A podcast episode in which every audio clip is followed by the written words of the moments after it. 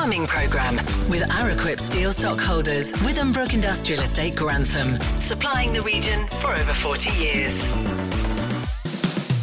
There's some exciting new tech and kit for potato growers to talk about today. But what problem is it trying to solve? Because potatoes are grown underground, it can be really difficult to know how the potatoes are growing. So you might have areas of good performance and bad performance, but actually it can be really difficult to spot that. Two farming charities are coming together. It's a win win for everybody. And of course, Steve, the biggest thing to remember here is who are we here for? What are we doing? We're helping the, the livestock farmer as well the animals, the livestock. And it's them that's going to be benefiting even more from the work we're now doing together. And another local charity is launching a new initiative this weekend. Details coming up, plus important agronomy advice, the livestock and grain market reports, and the weather for the week to come. The Week in Agriculture. This is the Farming Programme with Steve Orchard. And that weather looks a bit more seasonal than of late. Hello, I'm Steve Orchard. Hope you've had a good week. We'll start with congratulations to Leaf's new chief exec, David Webster, who joins from the grocery division of Associated British Foods, where he's currently Director of Sustainability and External Affairs. David starts his new role in September, and we'll get to know him on the farming programme soon. Two important farming charities are coming together very soon. Forage Aid and the Addington Fund have a certain synergy and will be working together in many ways in the future, but still retaining their individual identities. I met with Forage Aid founder Andrew Ward at last week's Nottinghamshire County show. Andrew, so we understand what's happening, firstly, what does Forage Aid do? So, just briefly, Steve, yeah, um, Forage Aid is a charity that I started in 2013 when Cumbria and Wales had huge amounts of snow at the end of March, and there was thousands and thousands of sheep buried alive under this snow.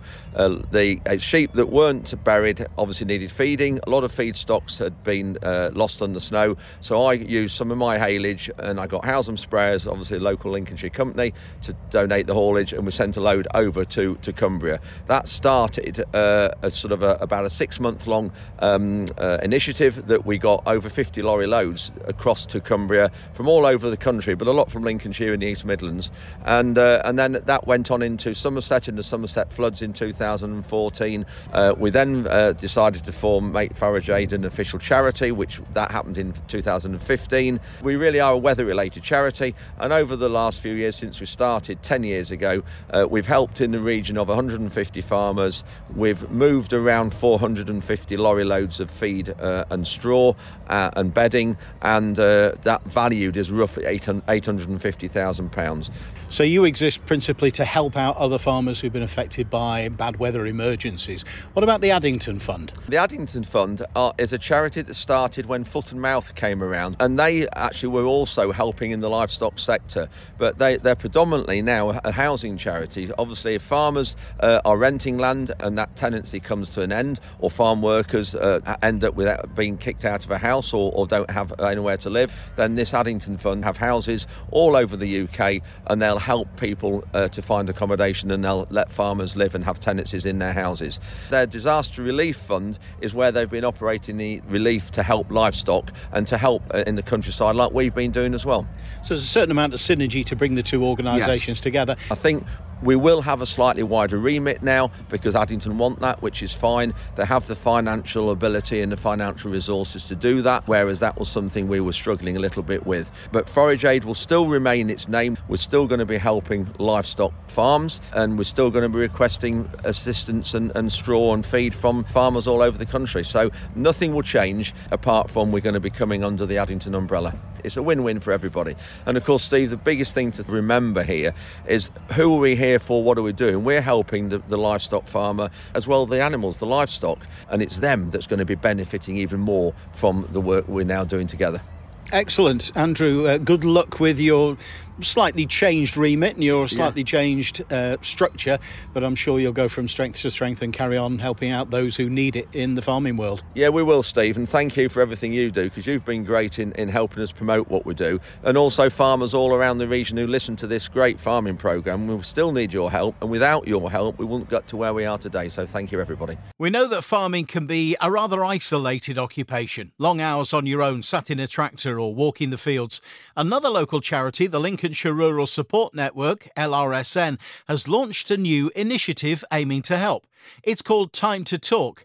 Charity Manager at LRSN, Amy Thomas. Tell us more. What we're trying to do is get people thinking about the loneliness and isolation associated with working in agriculture. It can be quite a lonely job, you know, particularly as we're coming up to the summer months when, when people are, are going to be busy harvesting and they're going to be working really long hours.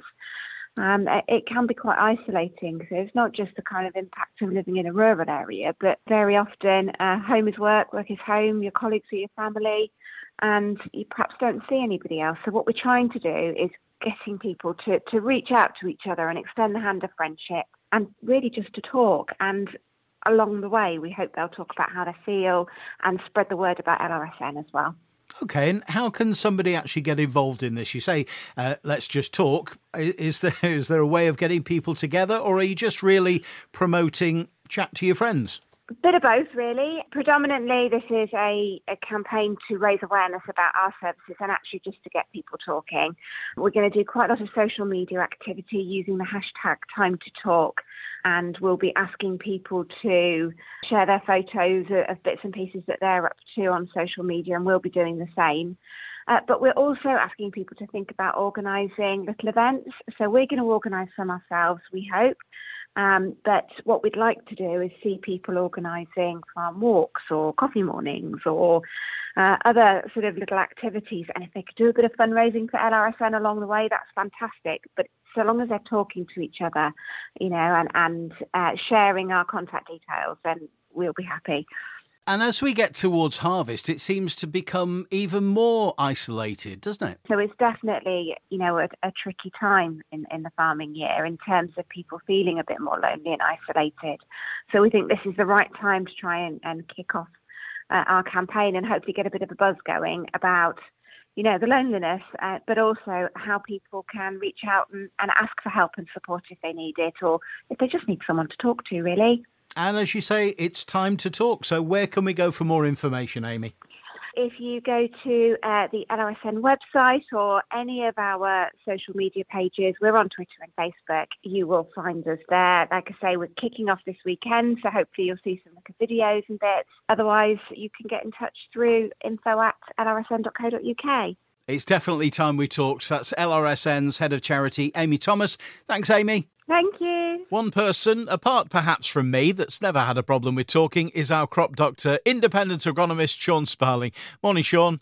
Yes, good morning, Steve. A dryish week then for a change. I've only taken about four mil this week, and it does now start to look like things are settling down a bit. Mind you, I think they soon need to. You know, the septoria and the rusts in these winter wheats have had a lovely time since the early part of April, and septoria in particular does not take any finding. And the level of concern for me is governed by how high up the plant it's got, what you put on at T1, how long it's been since that T1 went on, and when you're going to apply, how much you're going to apply, and what you apply at the T2 timing. So starting with winter cereals then, as I said last week, winter barley is well into ear emergence now, much more rust than the wet weather diseases like Rhyncho and net blotch, bit of mildew about too in those humid lower canopies. So the T2s have been going on at a pace this week in my winter barleys. The awns are quite an important part of the yield management process in barley, by the way. So do try and spray when it's not too hot. I don't think there's any danger of that at the moment, as we know, but that will minimise the risk of scorching those awns. So look after them, but don't forget the rest of the canopy, and particularly leaves four and five way down in the bottom of the canopy there, because they contribute about a third of the final yield in barley. The ears make an 11% contribution along with the stems, which give 36%. You combine those two, the stems and the ears, and that contributes around 47% towards the final yield. But unlike wheat, you've got to keep leaves four and five clean and green too, because they contribute 15 and 16% to the yield respectively, and that's 78% of the yield contribution from the stem, the ear, leaf 4 and leaf 5. The flag leaf in barley only contributes a piddling 4%. You get around 7% from leaf 2 and about 11% from leaf 3. So just 22% from those top three leaves in barley, and that's the contribution to the yield. Quite the opposite way round to winter wheat, if you think about it, because in wheat, those top three leaves and the ear contribute the most. 95% of the yield contribution in wheat comes from the ear. You get 23% from the ear. Leaf 1 gives 43%, leaf 2 22%, leaf 3 7%. So a 72% yield contribution from the top three leaves in wheat compared to just 22% for the same three leaves in barley. So it's absolutely crucial to keep that upper canopy cleaning wheat equally important and often forgotten to manage the green area index and the green leaf of the lower canopy too in the barley crop. So keeping that lower canopy as green and disease free as possible in barley, very, very important. T2 application conditions absolutely crucial then. Use an adequate water volume. You need to penetrate what are very thick winter barley crops in the main. And of course, in all of that T2 decision making, the nozzle choice is vital too. So do speak to your advisor and chew their ears off over which is the best nozzle for the job. They should know what's best for the job. You need to be able to carry that fungicide in much further down into the canopy in barley than you do in your wheat field. So water volumes may need to be a little higher in barley too. It's not all about how many hectares you can fit in the tank. It's about you getting the best possible result and the best final return for what is now a very considerable expense, particularly this year when it comes to fungicides. They're up by about 20, 25% on average, I reckon, this season. And if you add to that the fact that you only get one go at getting your T2 right, it's clearly best to get it as right as you can get it first time. Way too late for growth regs, of course, in most fields of winter barley now. So do make sure that you check any outstanding recommendations if you've still got some PGR to apply. Spring barley's, of course, still getting their growth regs, and T1's going on as we speak in the spring barley. Winter wheat T2 well underway, higher levels of disease in the wheats than we're used to seeing. It's been a very easy ride by the looks of things for the last couple of seasons, disease wise. But big disease year, I reckon, this year. There may not be many leaves left, you know, on some of these wheat crops by the Lincolnshire Show, particularly where people have cut their costs to tailor the fungicide spend to a budget which is similar to last year's. Septoria tritici, as I've been saying, is having a lovely time out there. It's been perfect weather for Septoria tritici. Cool, wet, windy, and if you add to that the now frothy wheat canopies, it really is Septoria a go-go. Remember, it's all about what you did at T1 and how long ago you did it, because in a year like this, about 25 days is about as long an interval as you want to leave between the T1 and the T2. So, with virtually all of my wheats with the flag out now, even these later drillings, I'm on it, and my T2s are well underway. Adjust your product choice and your fungicide dose, of course, according to variety and the disease pressure, but saving a few quid by dropping those rates at T2, I think will be a very bad idea this season, and that that disease out there looks unnervingly like it's under starter's orders to me. I'm finding a few more wingless Myzus persicae nymphs in untreated sugar beet fields. As yet, I haven't found them at threshold of one wingless nymph per four plants. But if you've got non-cruiser dress beet, do stay alert and keep your eyes open. Sugar beet dressed with cruiser should be covered for about eight to ten weeks from the date of emergence. Quite a lot of herbicide damage as well being reported in sugar beet crops from Lincolnshire and beyond our borders, particularly where they've been applied applied to de-wax small expanded cotyledon sugar beet. High winds coupled to torrential rain, hailstones, etc., all de-wax the crop. And if applications have been made within 48 hours of those events, then that's when we're seeing the damage. And that spray damage is being reported from the application of so-called safe mixtures, just as the more caustic mixtures too. So just be careful. Some re-drilling of sugar beet going on then in various fields in Lincolnshire and beyond. Mind you, I think it has to be really bad to do that. I was always told that if you're down to as few as 40 or 45 plants to a chain, a chain being 20 22 yards or 20 metres if you're listening in French, it should be okay. Half of the first drilling will always out yield a full second drilling. And if you do re-drill sugar beet, remember that if it's a failed cruiser dress crop, you cannot re-drill the same field with more cruiser dress seed. So please do stay legal. Chocolate spot, a real challenge in winter beans this year, and it probably will be in the spring ones too as we go through the coming few weeks. Non aggressive stage now, apparently. You could have fooled me, old sausage. Peas and spring beans, a little bit steady out there, to be honest. We just need some warm sunshine and they'll be off. Patience is a virtue bestowed upon very few agronomists and I think almost no farmers, as far as I can tell anyway. So let's see what the next seven days bring. Thank you, Sean. If you're a potato grower, we've some new tech and kit to talk about. For livestock and grain farmers, we'll look at the markets, and for all of us, the week's weather. Next. The Farming Programme with Araquip Steel Stockholders, Withambrook Industrial Estate Grantham. For all your steel needs, call their friendly experts. How do potato farmers know what's going on with their crops in the ground without digging some of it up and having a look? But that's quite selective and only really tells you about that plant. A new piece of kit called TuberScan is under development by Lincoln based B-hive Innovations and collaborators, and I paid them a visit this week. And firstly, got a bit of background on B-hive from General Manager Andy Gill. We're here to effectively uh, do R&D for the agricultural supply chain uh, for farmers, and but also right down the uh, the chain through to the retailers as well. Uh, and we're here to uh, do multiple different things, but really it's about driving more value from the, the crops that are, that are coming out of the ground, making sure we can increase yields, increase marketable yields, more importantly, I suppose, uh, and drive value back into the, uh, into the farming community. Uh, and we do that by uh, adopting a whole range of different technologies to, to address real problems that farmers and the farming community actually have. Because there's no point in just doing research for research's sake. We need to be uh, addressing the issues that they have on the ground. And you do this in collaboration with some other organisations, don't you?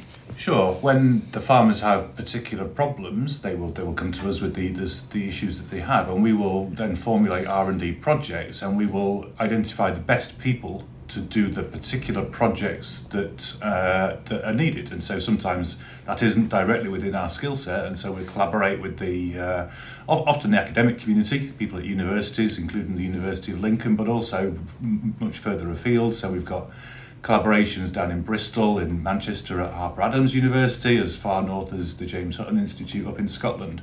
So, yeah, we collaborate pretty widely with um, universities, academic community, but also with other companies as well who can help and support the projects that we have available. And project manager Effie Warwick John, what is TuberScan and what problems is it trying to solve? Because potatoes are grown underground, it can be really difficult to know how the potatoes are growing. So you might have areas of good performance and bad performance, but actually it can be really difficult to spot that. So at the moment, they will go and inspect their crop. They'll do field walks at different points in the season and take random small spot samples. And um, they'll dig up the crop and they'll size it and see how it's doing. But obviously, that's just samples, and so it can be quite easy to miss patches of different performance if you're only looking at those samples. So that brings us to TuberScan as the solution to that problem. Just describe the kit for me. TuberScan is combining above and below ground sensing. So we have a camera to take images of the crop as it's emerging. So we collect plant counts and stem counts with the camera. At the minute we use a drone and we also use a camera on a remote controlled vehicle that our team have developed. Um, and we also have a ground penetrating radar, so that is seeing under the ground. And then this radar is then mounted on either the, a remote controlled vehicle that we can then drive through a field to collect data. And we're also working on developing a tractor mount. So if, if a tractor is already going in the field to spray the crop, for example, can we just put our kit on the back of it and off it goes and, and collects this data. And Effie, what information is this actually giving you? Um, the spacing of your plants, and then that can kind of give you an indication of how uniform your crop's going to be across the field. And then with the stem counts, there's a proven link between the number of stems you have above ground and the number of tubers you have below ground. And then with the radar, um, we then use that to get the mass of the potatoes below ground, and then we link all of this together with your stem counts, with your mass, to understand the tuber size distribution um, that you've got across the field. Now, I must stress this is development at the minute, so it's a project that we're working on. That's the concept. We've had some really good results, but we've still got some development to go before it's going to be a commercial product. Okay, we look forward to hearing a bit more about that. What else is going on then? What other projects have you got on the go at the moment? We've just finished a really exciting feasibility kind of proof of concept study looking at wireworm pests. So that's a, a really big problem in the in the potato community and other crops as well, but potatoes specifically. So they're the larvae of little click beetles, and they um, kind of bore holes into the potato tubers, causing all sorts of issues um, in the supply chain. So we have just finished a project looking at whether we can detect those wireworm on a camera on the back of cultivation machinery. So we're looking at can we detect those and can we start to map those across the field? So again, the farmer knows where they've got a problem. So we've just got to the end of a feasibility project that went. Um, we had some positive results, and so we're now again looking at what the next stage is. How do we develop this further? So that's really exciting. We are a year through a um, project that we're working with Branston Potatoes mainly and the University of Lincoln, um, a crop storage company based in Norwich, and some farmers as well, um, looking at how we can grow potatoes with the lowest possible carbon emissions. We're doing all sorts of trials looking at alternative types of fertiliser, reducing cultivations, um, should we use different varieties that are less resource hungry? Can we store the crop differently? Can we transport the crop differently? So that's really looking to almost step change the whole industry to really put those emissions down but still keep the yield at a profitable level. And then another one, kind of on a different scale, is looking at gas sensors, putting those in, in a potato store and seeing if we can detect internal defects of the potatoes um, so we can again help to reduce food waste and stuff like that. Interested? There's more on TuberScan and all of B-hive's projects at b-hiveinnovations.co.uk. And thanks to Effie and Andy. Links FM Farming Market Reports. Starting with livestock and from Louth Livestock Market, auctioneer Oliver Chapman. Morning, Oliver. Morning, Steve. Another weekly roundup from here at Louth. Starting with the prime cattle and tremendous trade. See steers top at 305 pence per kilo and 1782 pounds for F. Wallace and Sons of Biscathorpe. Heifers top at 300 pence per kilo and 1722 pounds for J&S Brooks of Strubby, while the prime bulls top at 286 pence per kilo and 1542 pounds for RA and Sons of Lincoln. Onto the store cattle and steers and heifers this week, both top for WH Jakes and Sons of Addlethorpe, with steers at £1,000 and heifers at 1110 Steers all in average 860, heifers all in average 971 moving on to the sheep, starting with the lambs, another very similar number forward in a tremendous trade, leaving an SQQ of 361.79 pence per kilo and an all-in per head average of 154 pounds and 82 pence, showing just how dear those springers are when more could be sold to vendors' advantage. Topping for CE Badley. Uh, of Horncastle at 165 pounds per head or 393 pence per kilo. Onto the hogs, and a very mixed show as to be expected for what is the third week of May now, with a tremendous trade still with an SQQ of 273.76 pence per kilo, with the best ended fed hogs easiest to place. Topping for JC Michael of North Somercotes at £170 per head, or for Kevin Appleby of Somercotes to 311 pence per kilo. Onto the cool sheet, ewes all in average £154 and 70 pence, Rams all in average £190 and 67 pence. Used top for JA and R and CJ Jackson of Oscorby at £210 per head. Rams top for Charlie Noble of Somercotes at £191 per head. Finally, a handful of ewes and lambs, average £82.53 per life, and top for Links ground care of Stow at £86 per life. We're back on tomorrow with prime and cool cattle and all classes of sheep. This is Oliver Chapman for Masons and Louth Market, and thank you. Thanks, Oliver. And to the grey markets and guide prices with Openfield's Kit Dickinson. Good morning, Kit. Well, good morning, Steve. This week began with continued uncertainty regarding the grain corridor amidst conflicting opinions, which resulted in some price stability in an otherwise quiet market. Russia repeated their view that there would be no extension unless their demands were met, which appeared to be a contradict to the more optimistic narrative emanating from the UN and Turkey. On Wednesday, it was announced that the corridor would be extended for a further two months, despite no concessions on Russia's demands, other than that they, the UN, Turkey, and the Ukraine, would keep working on them. Turkey's President Erdogan, who faces a runoff in his quest to be re elected, is a close ally of Putin, and he was quick to trumpet his role in extending the corridor to score some more political points. It appears that he is keen to facilitate the flow of grain via the corridor for two months, whilst making noises that Turkey could ban imports to protect Turkish farmers during their harvest. The market has become tired of Russia's threats about closing the corridor, but was quick to sell the news of the extension. Ukrainian 2023 24 wheat and maize production is expected to be down again, so should be less of a factor going forward. Ukrainian exports this season included unshipped tons of 21 22 season at the start of the war in 2022, which supplemented their 2022 and 2023 surpluses. So moving on to barley this week, the forecast global production for barley for harvest 23 is set to fall.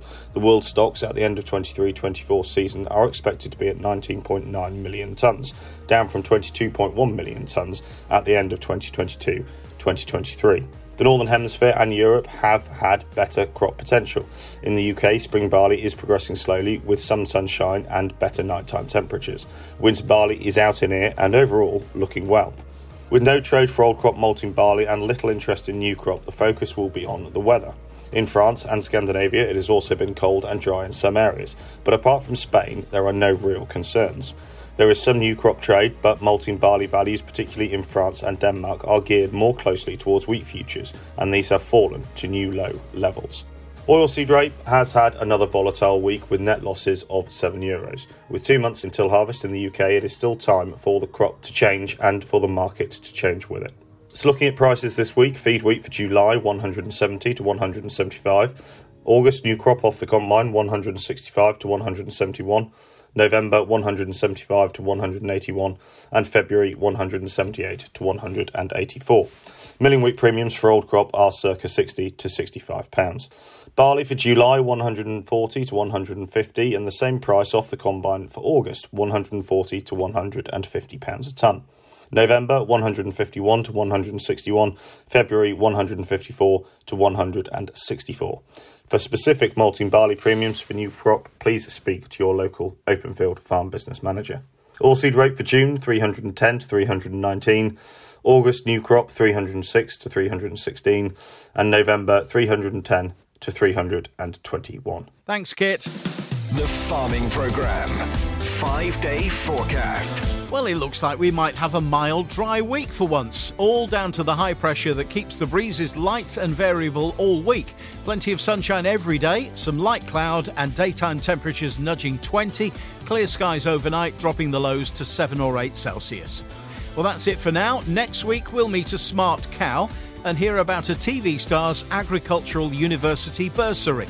The farming programme, Sunday mornings from 7 on Links FM, whenever you like on the free Links FM app, all podcast platforms, online and smart speaker. Ask yours to play the latest farming programme. I'm Steve Orchard. Until next week, have a great week. The Farming Programme with Araquip Steel Stockholders, Withambrook Industrial Estate, Grantham. BSI ISO 9001 accredited.